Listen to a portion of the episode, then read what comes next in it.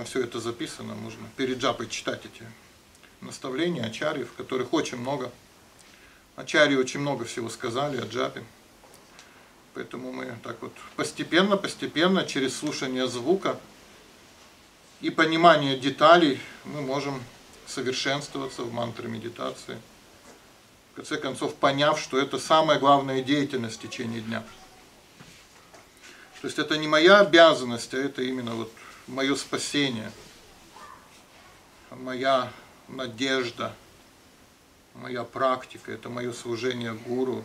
Кришна лично присутствует во время джапа медитации.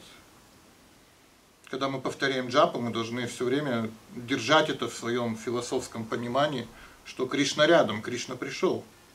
Мы позвали Кришну. Голокера, Пряматхана, Харинама Санкиртана.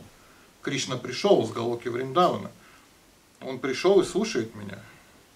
Поэтому я должен очень качественно повторять Махамантру. Это не должно быть игрушкой какой-то. Это не, это не должно быть такой скороговоркой на вырабатывание дикции. Это благоговейное, благоговейное действие. Я должен это делать благоговейно, понимая, что Господь лично слушает. Это есть сознание Кришны. Сознание Кришны понимает, что духовный учитель всегда рядом со мной, Кришна всегда рядом со мной. И особенно они рядом со мной, особенно близко ко мне они, когда я джапу повторяю. Особенно близко они ко мне в этот момент. Они всегда рядом. Это сознание Кришны. Но они особенно близко ко мне, когда я повторяю джап. Поэтому представьте, что рядом с вами духовный учитель Кришна, Шила Прабхупада. И они смотрят с подозрением. Чего, чего ты там повторяешь? Мы должны это делать вот в благоговейном состоянии. Благоговейное должно быть.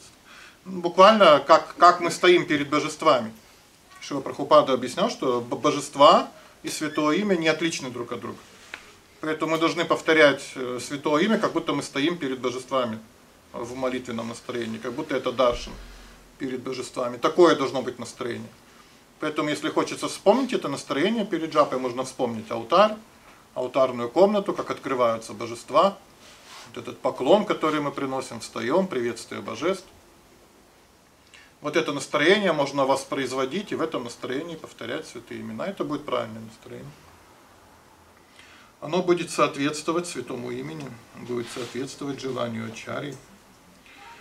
Можно вот так начать действовать. Это будет правильно. Правильно. Но не надо ничего придумывать. Ничего представлять. Это может быть такое спекулятивной практикой. Нужно быть очень аккуратным, ничего не добавлять в этот процесс.